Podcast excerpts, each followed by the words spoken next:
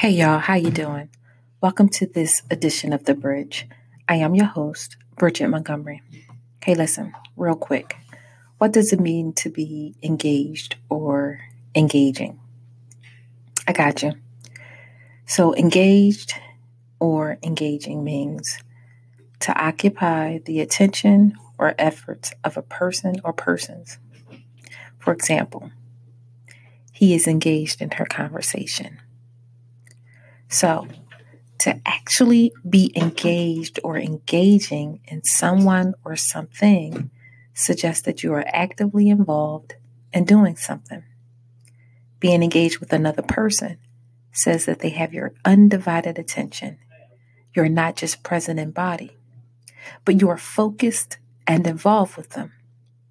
There's some type of interaction and exchange of thoughts, feelings, beliefs, and action taking place while you are in their presence. Just because you're present doesn't mean that you're actually engaging. Stop believing that your presence is all that is needed to make a connection with someone, such as your children, your spouse, etc. Learn how to put yourself in the mix and become involved in their lives. Talk more, ask questions, plan, date, arrange special activities. These special tasks are things that could bring the two or more of you closer together. So stop just sitting, hanging around. Get up and do something. Don't just sit there and think that that will account for much.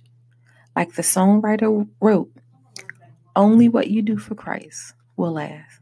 The operative word here is do. It's time to get up and do something.